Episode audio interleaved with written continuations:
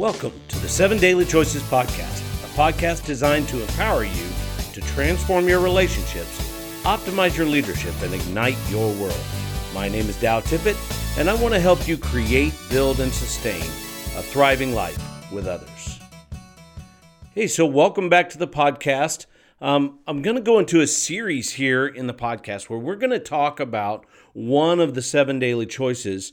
And typically, you would start at the beginning and move your way backwards. However, as we say around here at Seven Daily Choices all the time, there is a bedrock choice that we need to spend some time on. We need to understand this choice above all others because without the bedrock choice, all other the other seven choice of the seven choices the other six choices don't really work. And so this bedrock choice is the choice of submission. And what we told you uh, when we talked about submission before is that this is the power to lo- this is the choice to love the freedom to live and the power to lead. And what i want to do over the next several weeks is i want to talk about submission giving us the power to lead and how submission grants us power. And what I'm going to do is I'm going to break this down into different pieces. If you want to get more details and some of the stories around this that we may or may not tell in the podcast, you can go get my book, Submission The Choice to Love, The Freedom to Live, and the Power to Lead, at Amazon or anywhere else that books are sold. And we'll be happy to get that out to you, or you can go to the Seven Daily Choices um, website, and the book is listed there to get you to it so that you can get a copy. But we're going to talk a little bit about how submission gives us the power to lead. And today, what I want to do is I want to talk about two powerful leadership results of submission. Two ways that submission begins to set us in a place of leadership that is different from other leaders around us and oftentimes different than the leaders we see in the world. So, Let's start here. Let's remind ourselves of what submission is. Submission is the chosen heart set, not just the mindset, to surrender your will, plans, wants, needs, agendas, dreams, and even your own life for the sake of another. So, there are several results that come from this, but in the leadership world, there are two very powerful results that come from the choice to be t- submitted to something other than yourself, to be submitted to a greater mission, or even to be submitted to others. Biblically, we are told to submit to one another. And so here's two of the powerful results that come from that. And I want to spend some time talking about those. The first is unity. Now, the problem with talking about unity is that oftentimes we misunderstand unity to mean one thing when it really means something else. And what I'm going to do today is I'm going to give you two other words alongside unity to help you see the difference between what we often think of as unity and what unity actually is. And I'm going to tell you some stories here. So, let me tell you about a group I meet with every week. Um, here in my dojo. Every week on Wednesday, uh, we have a group of pastors that meets together to pray for our community. This group started like 12 years ago. So, 12 years ago, our community was hit with some severe economic issues. For those of you who um, were around if this if you're listening to this later it was the during the 2008 crash in fact during the 2008 crash uh, there were some national uh, media folks who actually came to Wilmington called it ground zero for the 2008 recession. So, if you were affected or influenced by that recession, you know how bad that recession was in 2008, 2009, and even into 2010.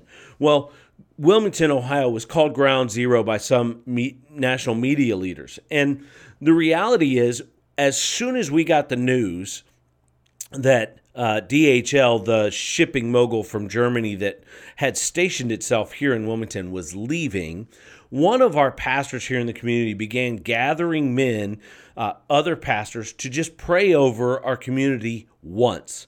But there were four of us who were already meeting to pray every week on Tuesday over our community. So when uh, our leader, Rick, was called by Steve Steve called Rick, and Steve and Rick told Steve we already meet every Tuesday. So Steve asked the other pastors to just join us at nine o'clock on a Tuesday morning. Well, over time that that group has changed and it's grown and it's shrunk, but it has kept meeting every week. We moved to Wednesdays at one point, but we've kept meeting every week to pray for this community. And when new pastors come into town, we try to reach out to them and invite them in to be a part of this prayer. Well, when you talk about that, let me be clear. These are not pastors who are all from the same denomination. They don't all have the same agreement of beliefs or practices. In fact, there are places where some of the guys that we meet with, their practices are things that I struggle with. And I can learn from them and I can grow from them, but I'm not going to think the way they think. I'm not going to see everything the way they see it. And so here's the first point about unity unity is not unanimity. In other words, we're not saying we all have to agree and look the same. In fact, unity loses power if we all just agree and are, doing the same thing and thinking the same way. Unity is taking our differences and bringing them together. It's a decision to listen to each other and to combine our strengths with each other and to stand with someone you don't always agree with. But unity is forged in the heart in submission. I decided that I would be that I would continue these relationships in this group and we have decided as men of God to work together to bring about the best for our community and the best for each other. It's interesting uh, in a church world where I've spent most of my life and the disunity that we've seen among believers to be in a situation now where we are actually winning together. And when one of us wins, all of us win. And we're seeing ourselves as one team with different gifts and different ideas, as opposed to everybody having to agree and be the same way and think the same way. Now, some people struggle with that. I struggle with that sometimes. But the reality is that God has created us for unity, not unanimity. And what we're talking about, the second word that you need to understand as opposed to unanimity, the word you should think of when you think of unity is synergy. It is two powers coming together to achieve something greater than either of them can achieve alone. In other words, as we come together, my weaknesses are are accented and and built up, bolstered up by the strengths of another. Uh, two guys in particular who I've gotten very close to in this group really help me because they are strong where I am weak. And where I am strong, they are weaker. And so we're able to help each other and really walk alongside each other. They have become models for me. In fact, I say two, but the reality is many of these guys have modeled for me places where my own blind spots and my own struggles are being removed and being replaced with a better way to live in Christ and be the man I want to be because of what they're good at and what they do well. And I'm learning from them constantly. And hopefully they're learning from me as well. But together we achieve far more for our community than we do individually. So when you think about unity, what you have to understand is we're talking about bringing two powers together to work together and work in cohesion with each other, not in not always in agreement with each other. And when we understand that, we have to step back and realize that if we don't have a greater mission, if we don't have something that's more important than ourselves or that our individual practices or our individual backgrounds or even our individual churches, then we can't have that kind of powerful unity to impact our community and bring about great things. It is in unity that we gain the power because we've chosen to submit ourselves to one another. We've chosen to surrender our individual wills and plans and wants and needs and agendas and dreams for something greater than we could achieve on our, on our own. But what happens when we choose unity and we choose to work in that synergistic mindset is actually typically my own will and plans and wants and needs and agendas and dreams also get fulfilled. It's not like I lose, we actually win together and we all win more. I remember back in uh, 1999 or 2000, whenever the Patriots won their first Super Bowl, they came into the Super Bowl against the Rams, and the Rams had won the year before, and the Rams were the greatest show on turf. They were fast, they moved quick, their offense was amazing. But when they came into the stadium and the Rams were announced and all their stars were announced and everybody cheered and everything was going on, Kurt Warner said the Patriots were introduced only as the Patriots.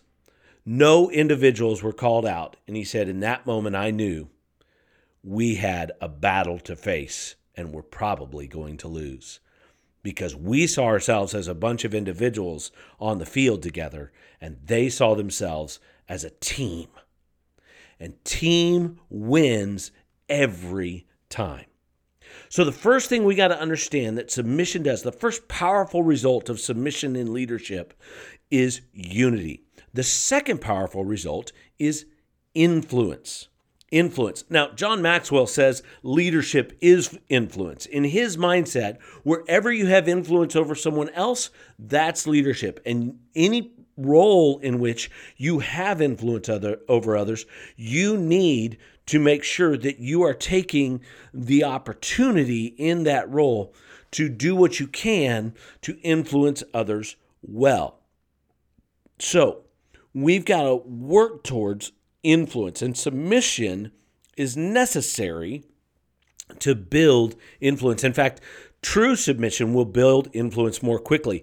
Right now, we see this move in communities and in even in corporate world in corporate America, especially as right now in 2020, uh, we're still in the midst of dealing with the COVID 19 pandemic, and we're still working through all of that. And as we do, and as we're dealing with that issue, and we're dealing with those uh, uh, recovery questions and all the things that are out in front of us, we're finding that in the corporate world, finally, there is a trend to start taking care of human beings before profits to put human beings before policies, to put human beings before work. Pat Lencioni uh, says that we should stop talking about servant leaders. We should remove that from our vocabulary because true leaders are always going to be servants. And his point there is because we're going to choose a mission above ourselves that puts someone else ahead of ourselves,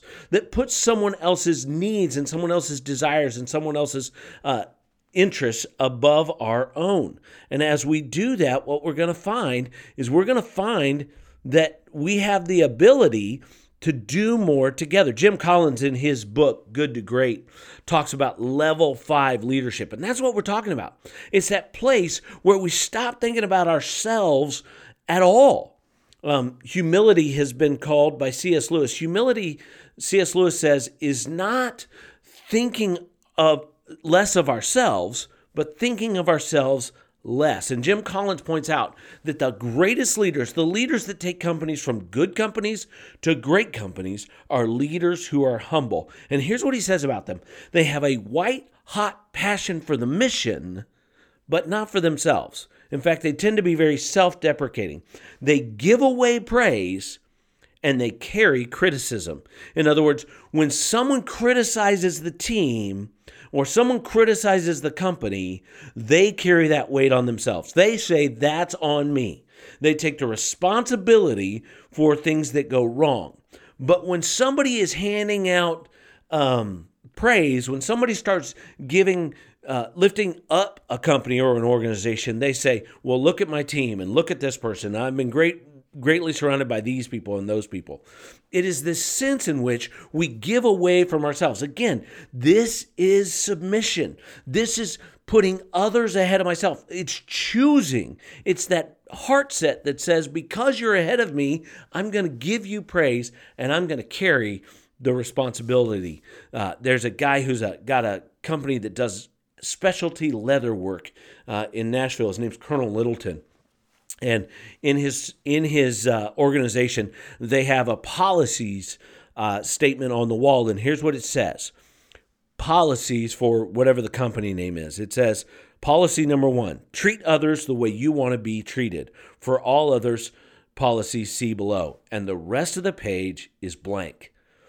In the end, the policy is to treat others the way you want to be treated. And it's that simple. When we talk about submission and submitting to one another, and we talk about that bringing about influence, what we're saying is we're going to put others ahead of ourselves, and we're going to continue to put others ahead of ourselves. And when I tell you that that mindset, actually gives us influence where people are willing to listen to us they're willing to follow us they're willing to uh, hear our vision and hear our direction because we put them ahead of ourselves it doesn't surprise us and yet over and over and over again, we forget to do it in our everyday lives. We forget submission. I was sitting with a friend uh, not too long ago. We were having a meal together, and I was listening to his direction and his coaching and his book. And he was getting ready to come out with his book, and I was listening to how he got there. And I would ask some questions now and then, but I'm eating my lunch while his is getting cold. and at one point, I actually finish, and he just stops and he looks at me and he says, You know, someone once told me that the mark of a good man is he will empty his plate while you share. I, I wasn't trying to do that. And even now, I, am not bragging about what happened there because, listen, I can talk, and there are plenty of lunches where I'm not the one who's listening. I'm the one who watches somebody else's plate get emptied. That happens plenty of times. But the mindset is right that we should be someone if our mindset is the other person is more important than me that we're going to spend our time listening. I was talking about those pastors. One of those pastor friends of mine he is the best at this. And no matter how much i do to try to draw stuff out of him and listen to his story and listen to what's going on with him far too often i find he turns it back on me and he makes me talk instead of himself. And he, he's just a brilliant man at listening and hearing from others and caring for others because his heart and his mind are always that others are more important than himself. That is submission. Jesus says it this way if you want to be great in God's kingdom, learn to be the servant of all. So Listen, this is how this works. If I want to gain influence, I've got to learn to put others ahead of myself. I don't gain influence with my power or with my strength or with my own abilities. I gain influence as I care about others. It's been said many times people don't care how much you know until they know how much you care. We need to care for others and influence. And the powerful result of submission, one powerful result, is that we gain influence when we t- choose to put others ahead of ourselves, not the other way around. So there you go. Two powerful results of submission, powerful leadership results of submission. One, unity not unanimity, but unity that creates synergy and power to do more than we can do on our own. And two, influence, because we've made this choice in our hearts.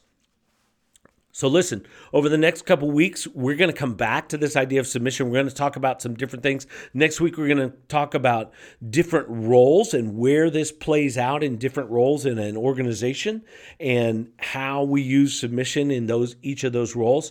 Um, and then the week after that, we're going to come back and we're going to talk about how this affects our community and even wh- how submission affects uh, divisions among us. So, we're going to talk about some powerful ways that submission affects those things. So, next week, we're going to talk about the workplace and corporate world. And then the week after that, we're going to talk about community and how this affects community. Because what we want to keep doing is we want to keep giving you some practical mindsets and some practical choices that you can make to continue to work towards unity uh, or to continue to work towards the seven daily choices that create, build, and sustain a thriving life with others. We want to empower you, okay, to transform your relationships, optimize your leadership, and ignite your world. And as we continue to work through that, as we continue to talk through these choices, we want to encourage you to continue to share this message with anybody you hear or see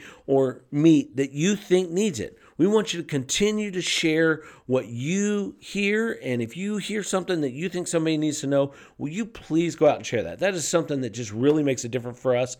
This is all stuff we're putting together. We're putting the time and the energy in for free, but we really want to get this message out to as many people as possible. So will you please like, share, comment, every whatever is necessary on this episode so that we can get this out to as many people as possible.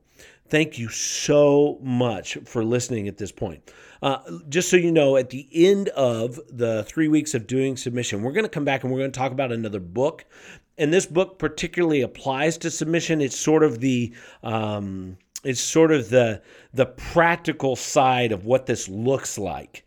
Uh, book by Matt Keller. So we'll we'll talk about that uh, after we get done with these three weeks, talking about this bedrock choice of submission. This is the choice that if you can make this one, the other six choices begin to be easier to make. Now, it doesn't make them simple, and we'll talk about those as we go. But take some time and think about submission over the next several weeks. And today in particular, think about the powerful leadership results that come from choosing to put others ahead of yourself.